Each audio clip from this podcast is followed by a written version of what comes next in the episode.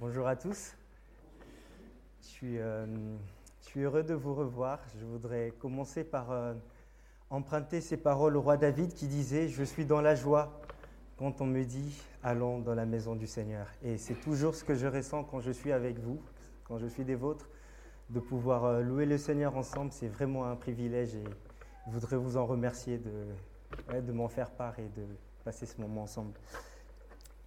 Juste avant d'aller plus loin, je voudrais vous partager une petite expérience que j'ai vécue la semaine dernière. C'était dimanche dernier, pour la première fois de ma vie, j'ai accompagné un ami à une partie de pêche. Est-ce qu'il y en a qui ont déjà fait la pêche?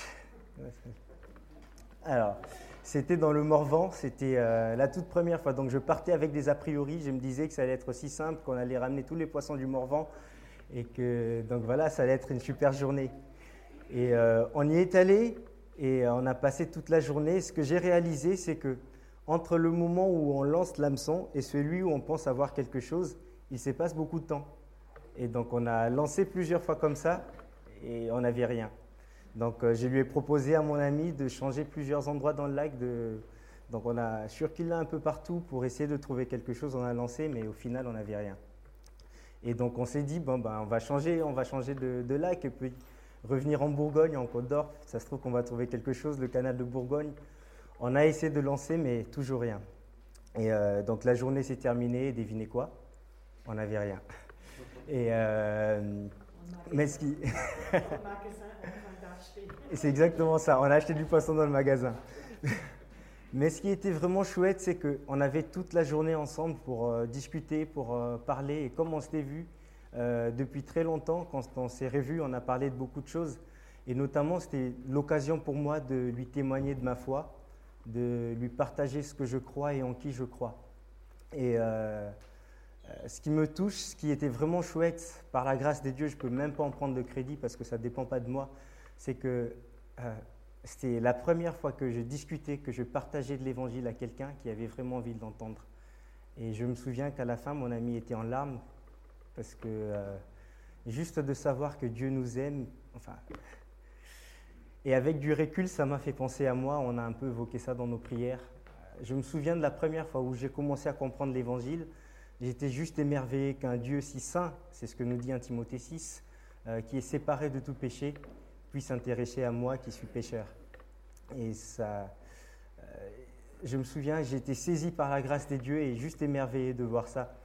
Et c'est un peu pour ça que nous sommes là ce matin, je le crois, que nous sommes là pour exprimer à Dieu toute notre reconnaissance pour ce qu'il est, un Dieu d'amour, on l'a dit dans nos prières, un Dieu généreux dans sa bonté, en même temps pour ce qu'il a fait. Il a envoyé son Fils, Jésus-Christ, mourir à la croix, porter la conséquence de nos fautes. Jésus est ressuscité, il a déclaré sa victoire sur la mort, et il a réconcilié des hommes et des femmes imparfaits que nous sommes avec un Dieu parfait. Et ce matin, c'est vraiment vers Dieu que je voudrais qu'on oriente nos regards. Je prie que ce message soit un encouragement pour vous, pour moi, pour chacun, et que le Seigneur bénisse vraiment sa parole.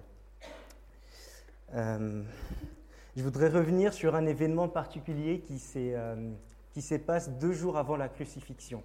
Donc vendredi, et nous sommes mercredi. Jésus s'est prêté au jeu de répondre à un certain nombre de questions qui étaient censées le déstabiliser, le discréditer.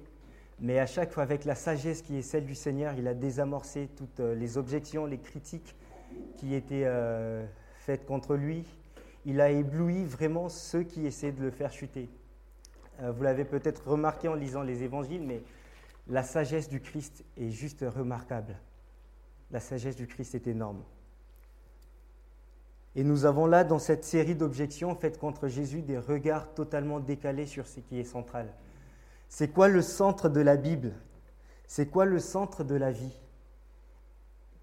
Est-ce que c'est le fait de payer les impôts, comme c'est évoqué dans le contexte de ces discussions? Vous vous souvenez, lui demande, doit-on payer l'impôt à César?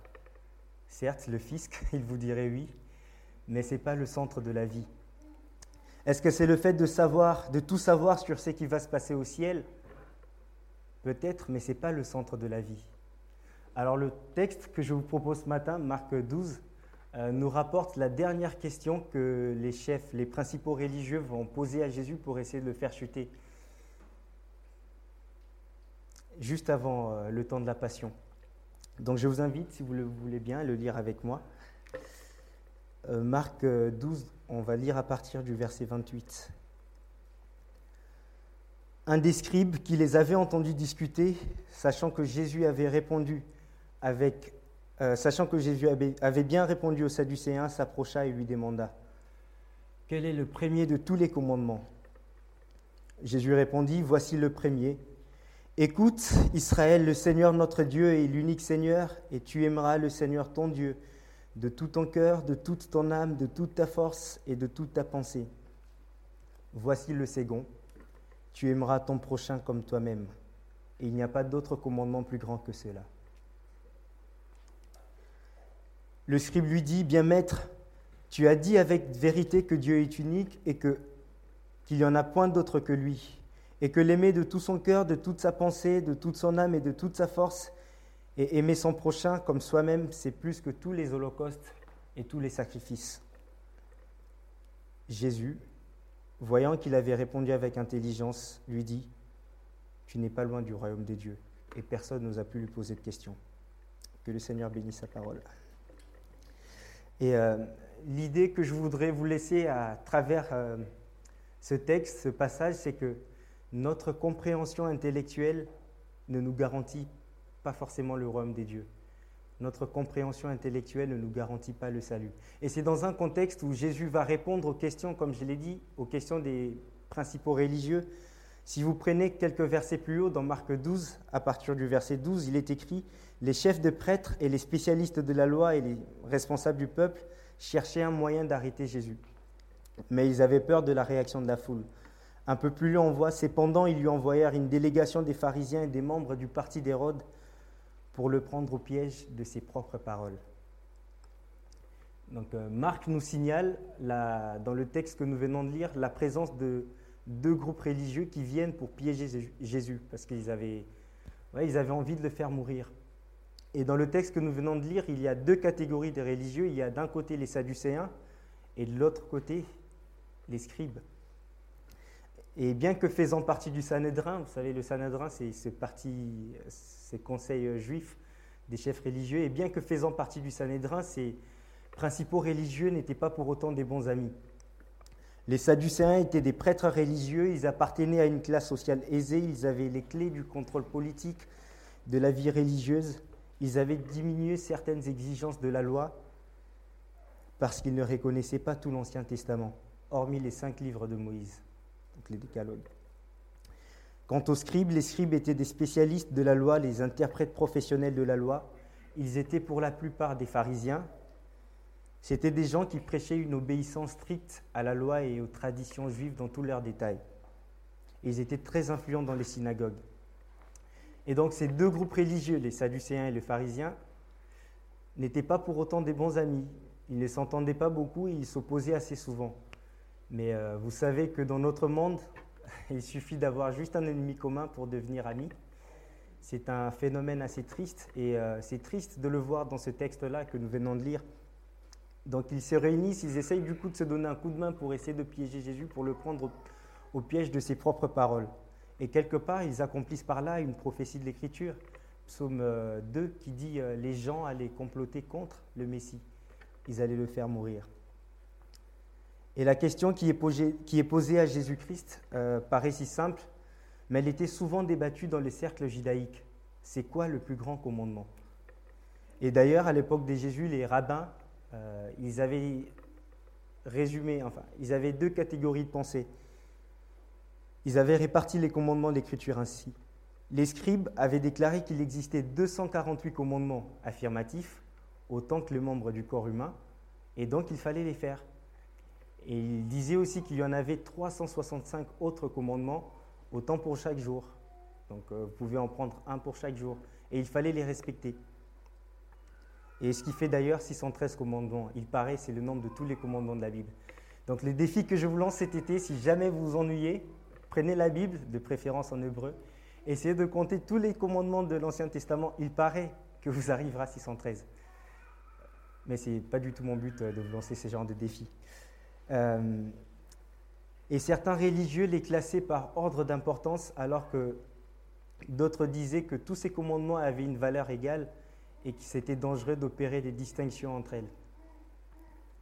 Et il y avait au 1er siècle, au temps de Jésus, un rabbin qui s'appelait Akiva, qui avait déclaré ainsi, pour résumer toute la loi, il disait « Ne fais pas à autrui ce que tu ne voudrais pas qu'on te fasse. Ne fais pas à autrui ce que tu ne voudrais pas qu'on te fasse. » Et jamais personne n'est allé au point où Jésus est allé. Matthieu 7, il dit « Fais à autrui ce que tu voudrais qu'on te fasse. » La sagesse du Christ est remarquable. On voit sa sagesse quand il parle avec une femme qui a été abandonnée dans la société. On voit sa sagesse quand il parle avec des pauvres. La sagesse du Christ est juste remarquable. Et c'est l'une des premières choses qu'on découvre quand on lit l'Évangile. Et quoi qu'il en soit, comme il y avait dans leur perspective 613 commandements, leur question est donc légitime. C'est quoi le plus grand ? Je ne sais pas combien d'articles il y a dans la Constitution française. Je ne sais pas d'ailleurs dans mon pays combien d'articles il y a. Mais 613, ça fait beaucoup. Je ne sais pas pour vous, mais 613, ça fait beaucoup. Et c'est quoi le plus grand ? Et donc cette question aurait pu être à l'origine d'une controverse entre tous les groupes religieux. Mais dans sa réponse, Jésus dit effectivement, il y a un centre. Il y a un centre à tout cela. Et avant d'aller plus loin, je voudrais faire deux remarques à cela. Par sa réponse, Jésus nous donne là notre plus grande responsabilité. L'effort principal de notre vie et de notre foi doit s'orienter sur le fait d'aimer Dieu. Amen. Et la deuxième remarque, ce n'est pas moi qui le dis, c'est Henri Briand. Il dit « Si ces deux commandements, aimer Dieu et aimer son prochain, sont le plus grand, celui qui le transgresse commet alors le plus grave des péchés. » C'est marrant parce que, pour ma part, je ne sais pas pour vous, mais on est souvent soucieux à juste titre de grands commandements visibles, c'est-à-dire le meurtre, la calomnie, le mensonge, l'adultère, l'abus d'enfant. Et bien sûr qu'il faut s'en soucier, je ne dis pas le contraire. Mais voyez-vous, on peut être un homme ou une femme qui ne tue pas ou qui n'accuse pas à tort, qui ne ment pas ou qui ne blesse pas, qui ne couche pas à droite à gauche ou... n'importe, mais simplement qui n'aime pas Dieu et qui n'aime pas son prochain. Et je prie vraiment que nos cœurs, et c'est ma prière, que nos cœurs brûlent d'amour pour Dieu et ses péchés nous paraîtront si fades. 1 Jean 3,10, c'est par là que se font connaître les enfants des dieux et les enfants du diable. Les enfants du diable, c'est sérieux. Quiconque ne pratique pas la justice n'est pas des dieux, non plus celui qui n'aime pas son frère. Quiconque ne pratique pas la justice n'est pas de Dieu, non plus celui qui n'aime pas son frère. Alors permettez-moi de nous poser, de vous poser, de me poser à moi-même cette question, est-ce que nous aimons Dieu ? Je me souviens quand j'étais petit, j'allais à l'école des dimanches, on me disait presque tous les dimanches, est-ce que tu aimes Jésus ? Et bien sûr, en étant petit, je disais oui. Et c'est vrai qu'il faut, dans une église, il faut répondre oui quand on demande est-ce que nous aimons Dieu ? Oui, nous aimons Dieu. Mais sincèrement, c'est quoi la profondeur de notre amour pour Dieu ? Qu'est-ce que ça veut dire, aimer Dieu ? Et c'est mon premier point, ça va être le diapo d'après. Tu aimeras le Seigneur ton Dieu de tout ton cœur, de toute ton âme, de toute ta force et de toute ta pensée.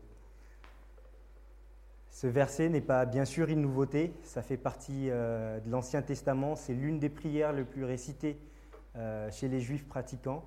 Deutéronome 6, versets 4 et 5, c'est le schéma.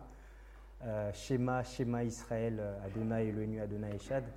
Le schéma, un verbe qui veut dire « Écoute, écoute, écoute, Israël, l'Éternel notre Dieu, l'Éternel est un. Tu aimeras l'Éternel ton Dieu de tout ton cœur, de toute ton âme, de toute ta force. » J'ai triché parce que je ne retenais pas trop les choses à l'école, donc... j'ai été voir sur le dictionnaire Larousse que ça veut dire aimer.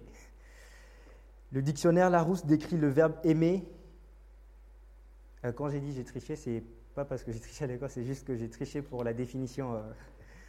Le dictionnaire Larousse décrit le verbe aimer comme avoir pour quelqu'un des sentiments, de l'affection, de la tendresse, de l'amitié, de la passion. Et c'est un peu pareil qu'en hébreu, c'est avoir des sentiments pour une personne ou pour un objet, autant positif que négatif. Et le grec rajoute l'idée d'une évaluation. Quelque part, on choisit d'aimer. Souvent, quand on aime une personne, c'est parce qu'on va porter un choix vers la personne. On choisit d'aimer. Aimer Dieu, c'est le fondement de tous les commandements. C'est le premier commandement et c'est le plus grand commandement. Et on retrouve ce commandement dans beaucoup de textes de l'Ancien Testament, Deutéronome 19:9 par exemple.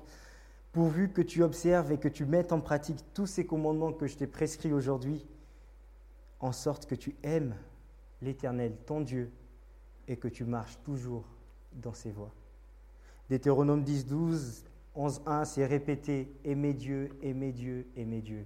En gros, s'il y a une pensée vraiment que je voudrais communiquer ce matin, c'est que l'amour est central et il faut, et quelque part, nous sommes invités à aimer Dieu. Et Jésus souligne, quand on regarde, qu'il s'agit d'utiliser tout notre être, de tout ton cœur. Le cœur dans la Bible, c'est le volant, c'est le centre de contrôle. C'est du cœur que nous décidons, c'est vraiment ce qui fait notre personnalité, de toute ta pensée. La pensée, c'est la partie intellectuelle, celle qui nourrit notre mémoire. De toute ton âme, l'âme, c'est le centre de nos affections, nos désirs. C'est l'idée des impressions que l'on ressent, c'est les sentiments que l'on peut avoir. Et de toute ta force, quelque part, ça implique l'activité physique. Aimer Dieu, ça nous coûte physiquement. Et ça demande tout notre être. Alors, je suis en train de dire aimer Dieu, mais qu'est-ce que ça veut dire concrètement aimer Dieu ? Je suppose qu'on a peut-être plusieurs réponses à cela. Je voudrais vous en proposer 3 ce matin. Tout d'abord, je voudrais observer que aimer Dieu, ça consiste à croire en Jésus-Christ. C'est la première remarque. Jean 8, Jésus leur dit « Si Dieu était votre Père, vous m'aimeriez. Car c'est de Dieu que je suis sorti et que je viens. Je ne suis pas venu de moi-même, mais c'est lui qui m'a envoyé. » Aimer Dieu, c'est ça. Aimer Dieu, c'est reconnaître en Jésus, c'est lui qui est Dieu venu vers nous. C'est reconnaître en Jésus, c'est lui qui est l'envoyé de Dieu venu pour être notre Sauveur et en même temps notre Seigneur. Aimer Dieu veut dire qu'on aime Jésus et que c'est presque impossible de le séparer. Est-ce qu'il y a des Américains dans la salle ? Non. Mais vous savez que c'est moins fréquent en France, mais vous savez qu'aux États-Unis, la religion a un certain rôle dans la vie politique.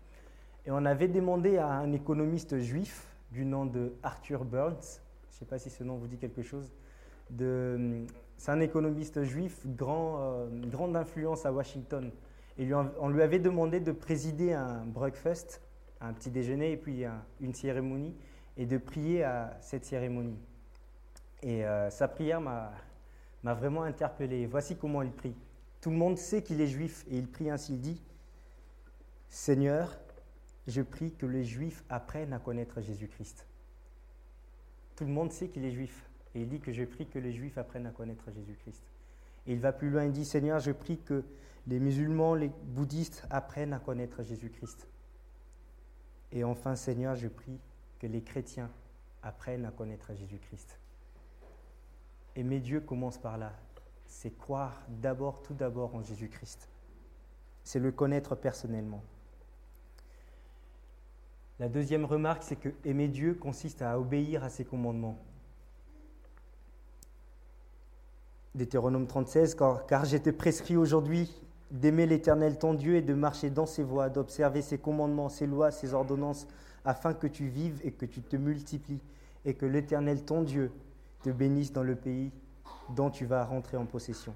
Et il y a plein d'autres versets qui en parlent, Josué 22:5, 1 Jean 5, et peut-être que ça pourrait être intéressant, si vous le voulez bien, je ne l'ai pas affiché, de prendre avec moi Jean 14, si je ne l'ai pas affiché. On va peut-être regarder ces textes ensemble, Jean 14.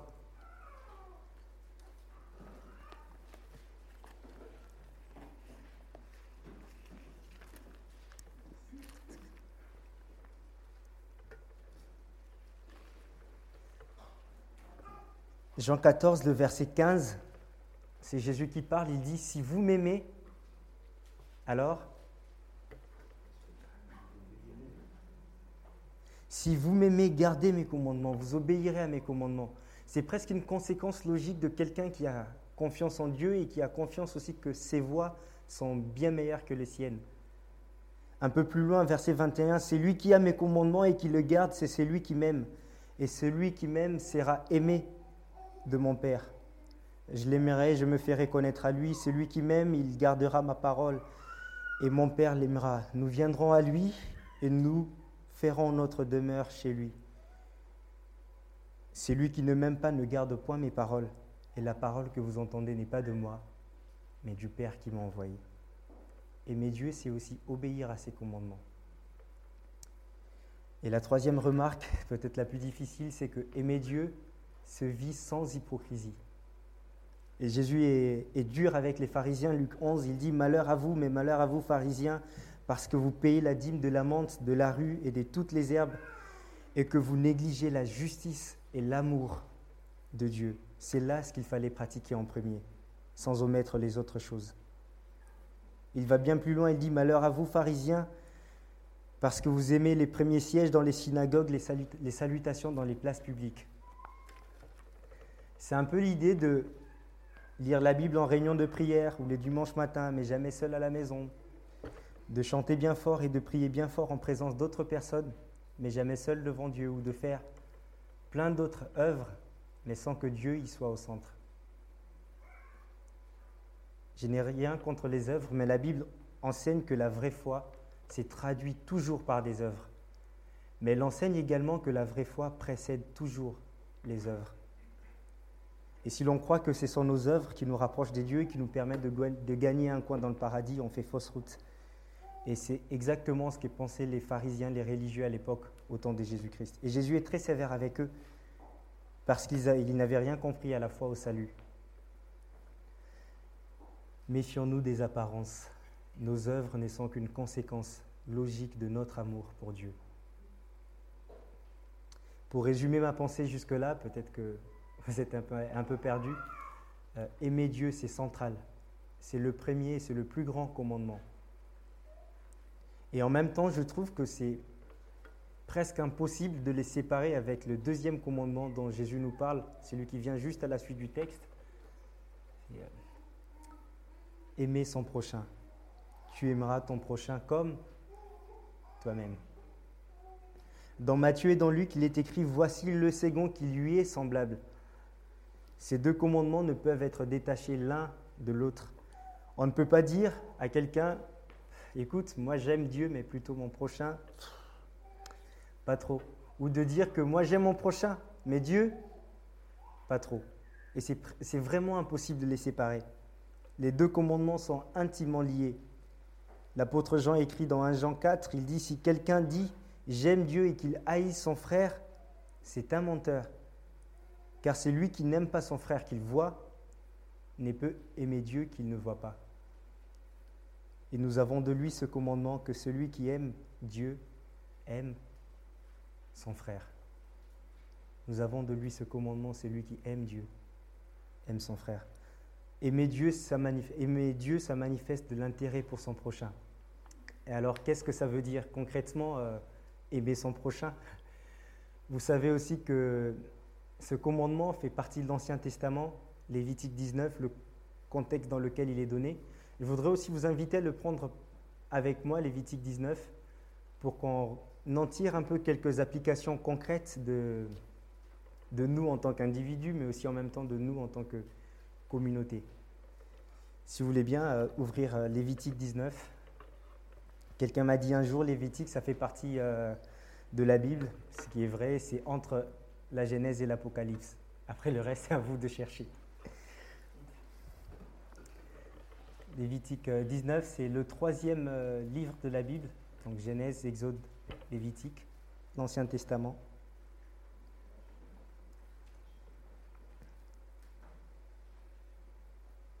Et je voudrais qu'on regarde ces chapitres ensemble et qu'on en tire des principes ou des applications concrètes à notre vie en tant que communauté. La première remarque, je tire du verset 2 et 3, c'est que aimer son prochain commence par le respect de son père et de sa mère. Aimer son prochain commence par le respect de ses parents. Verset 2, l'Éternel dit « Parle à toute l'assemblée d'Israël et tu leur diras, Soyez saints, car je suis saint, moi l'Éternel votre Dieu. Chacun de vous respectera sa mère et son père et observera mes sabbats. Je suis l'Éternel votre Dieu. » Aimer son prochain, ça commence par là, ça commence par, dans la famille, respecter son père et sa mère. La deuxième remarque, c'est du verset 4 au verset 8, c'est que aimer son prochain, ça requiert une vue juste, une connaissance juste de la personne de Dieu. Pourquoi la connaissance de la personne de Dieu ? Parce que l'idée, c'était de ne pas s'attacher aux idoles, mais plutôt de s'attacher à Dieu. Si je m'attache à Dieu et que j'apprends à connaître Dieu, alors je pourrai trouver en Dieu la capacité, toutes les ressources nécessaires pour pouvoir aimer les autres après. Si j'aime Dieu, je peux trouver en lui toutes les ressources nécessaires pour pouvoir aimer mes prochains, mes amis. Verset 9, verset 10, aimer son prochain, ça implique de laisser grappiller ses ressources. C'est un peu bizarre de le dire comme ça, mais à l'époque où la société était pas mal agricole, le Seigneur avait dit « Si jamais tu moissonnes, laisse à d'autres, notamment aux pauvres, aux faibles, aux rejetés de la société, la possibilité de grappiller quelques ressources dans tes champs. » Et quelque part, c'est manifester une certaine générosité.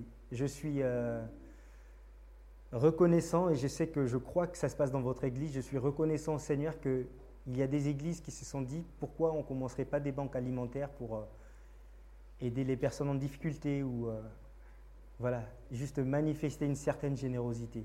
Et quelque part, le Seigneur nous appelle à cela. Aimer son prochain, ça manifeste la générosité. Quatrième application, c'est que aimer son prochain, verset 11, verset 13, Lévitique 19, ça passe par le respect des autres. Le respecter dans leur possession, dans leur réputation, dans leur salaire, dans leurs émotions. Juste respecter l'autre quand on le regarde, quand on le voit. Verset 14, verset 16, aimer son prochain, ça passe par le respect de plus faibles. Le respect et l'honneur des gens qui sont rejetés. Le respect et l'honneur des gens qui sont faibles. Et c'est marrant, je ne sais pas si vous partagez le même avis que moi. C'est marrant parce qu'aujourd'hui, dans notre société, les gens qui sont le plus, entre guillemets, respectables, c'est les gens qui sont vus, qui ont une certaine prestance. La société rejette peut-être un peu les faibles. Mais là où la société rejette le faible, le Seigneur dit « Aimer son prochain commence par là aussi ». Ça passe par le respect des autres, le respect des plus faibles, en même temps le respect des plus forts aussi. Verset 17, « Aimer son prochain, ça rejette la haine et l'injustice. » C'est intéressant si vous voulez bien le lire avec moi, parce que le texte il dit « Tu ne haïras point ton frère dans ton cœur, et tu auras soin de reprendre ton prochain, mais tu ne te chargeras point d'un péché quelconque à cause de lui. » Et c'est intéressant parce que c'est dit « C'est dans ton cœur, là où personne ne voit. » Je ne sais pas ce qui se passe, vous ne savez pas ce qui se passe dans mon cœur et je ne sais pas ce qui se passe dans votre cœur. Et le Seigneur dit, c'est dans ton cœur. Tu n'auras pas de la rancœur envers l'autre dans ton cœur. Et quelque part, tu auras soin de reprendre ton prochain, quelque part pratiquer et manifester une certaine justice. Ce n'est pas un manque d'amour quand il faut reprendre un frère ou une sœur quand on est convaincu d'une situation peut-être de péché ou d'égarement. Aimer son prochain, ça rejette la haine et l'injustice.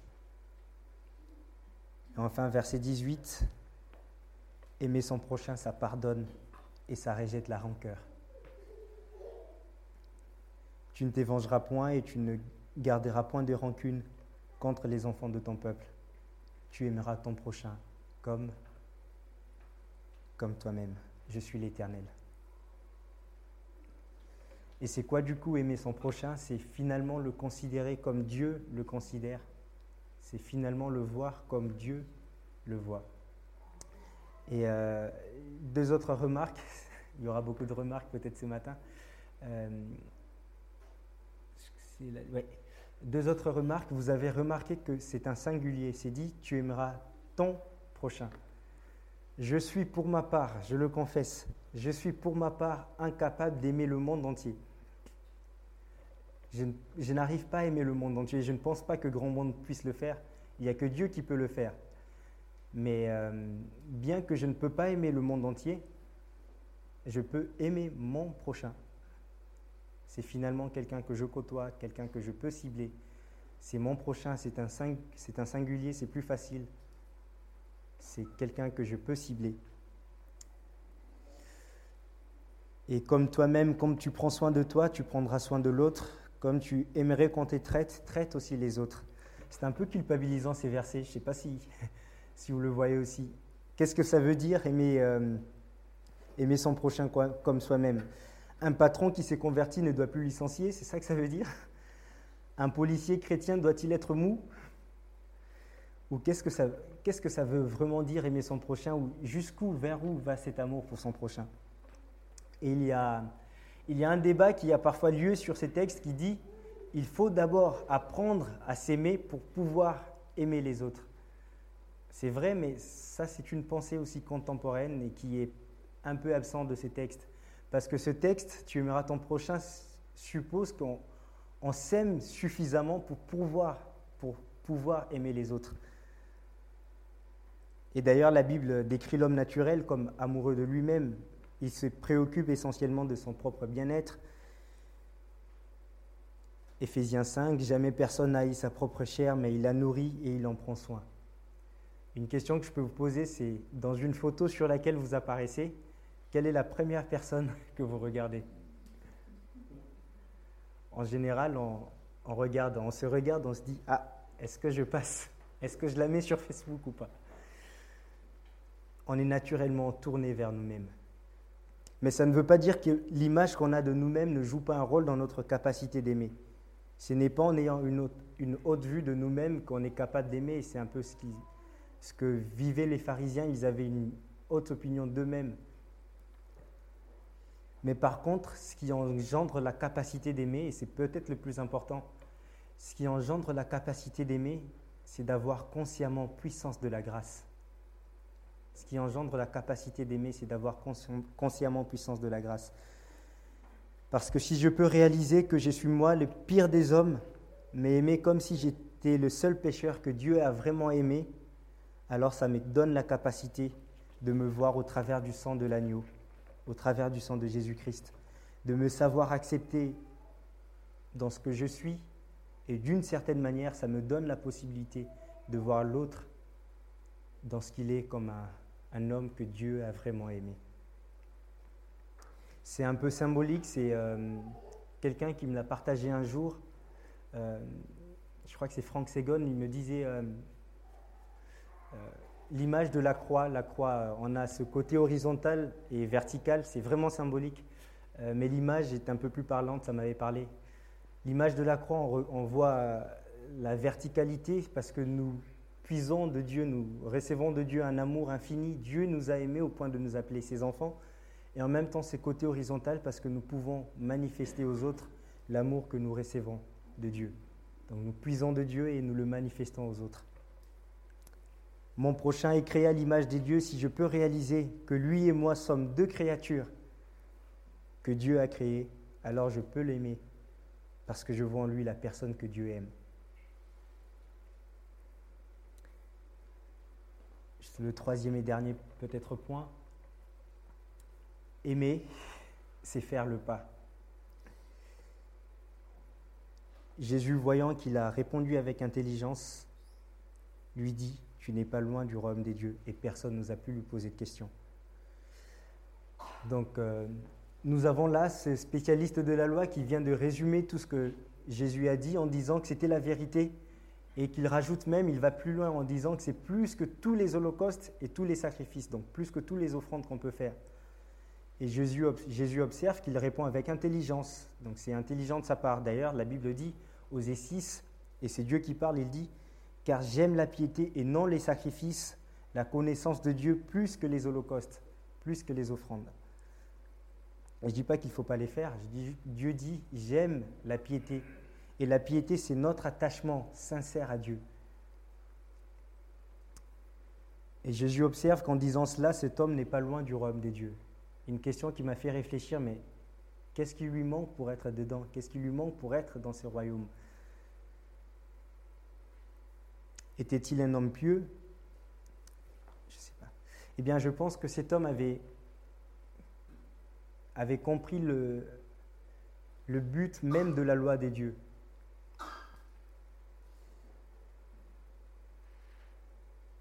Je me suis un peu perdu, je disais, je pense que cet homme avait bien compris le but, même l'esprit de la loi des dieux. La vraie obéissance vient du cœur. Et puisque tous les commandements, nous dit Galates 3, nous mènent à Christ, car la loi a été un pédagogue qui nous a conduits à Christ, la prochaine étape consistait naturellement à croire finalement à Christ. Et visiblement, c'était l'étape la plus difficile. Je pense que cet homme a compris de manière intellectuelle, mais il n'est pas prêt à croire en Christ. Et Marc, il nous révèle bien leur intérêt, leur objectif. Il dit qu'ils viennent pour le piéger. Avant ma conversion, je pouvais réciter les textes de la Bible en commençant par le plus connu, car Dieu a tant aimé le monde. Quand on me demandait qui était Dieu, je pouvais dire ce que je savais de Dieu, je pouvais témoigner Dieu est amour, Dieu est ceci, des connaissances que j'avais apprises en famille et en même temps que j'avais apprises à l'école. Mais jamais, jamais, jamais, je pouvais dire de manière personnelle qui était Dieu pour moi. C'était du style « mes parents m'ont dit » ou « mais jamais dire que Dieu est ceci pour moi ».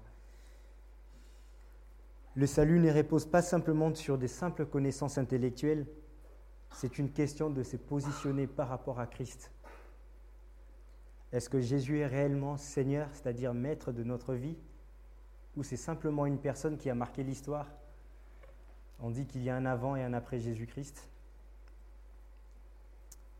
Peut-être que nous avons compris de manière intellectuelle comme ce religieux, ou que nous avons déjà entendu parler des dieux, mais est-ce que nous sommes vraiment prêts à croire en lui? Est-ce que nous sommes prêts à dire tous les jours que je voudrais t'aimer de tout mon cœur, de toute ma force, ma pensée, mon être et aimer mon prochain. Le message de ce matin, c'est vraiment un encouragement à l'amour, c'est que l'amour est central. Dans une vie, c'est vraiment cela, l'amour est central. Alors, y a-t-il dans notre vie un refus d'aimer? Ou y a-t-il dans notre vie de la haine, du mépris ou de la jalousie envers quelqu'un?